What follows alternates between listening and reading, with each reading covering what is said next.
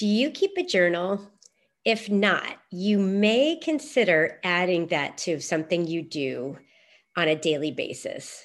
For one thing, it's a great way to achieve goals. For example, when you get up in the morning, you could write in your journal that my goal today is to drink half of my body weight in fluid ounces of water. And then you can track the progress of that by checking in at night and looking at your journal.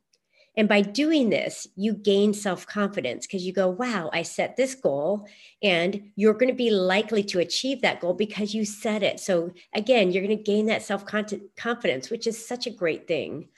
Also, there's just something about putting pen to paper that reduces stress and anxiety. Whatever's on your mind, you can put it down there. This is what I'm feeling today.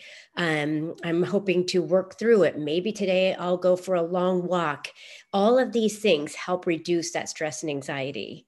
And finally, it often will help you find inspiration. So if you're feeling a certain way and you journal it down and you work through what you're feeling, you might find inspiration to set some new goals, which brings us right back to it helps you achieve those goals. So maybe consider this is something that you don't have to doesn't have to take 15 minutes even. You could just sit down, sit down in the morning and spend two to five minutes setting your goals.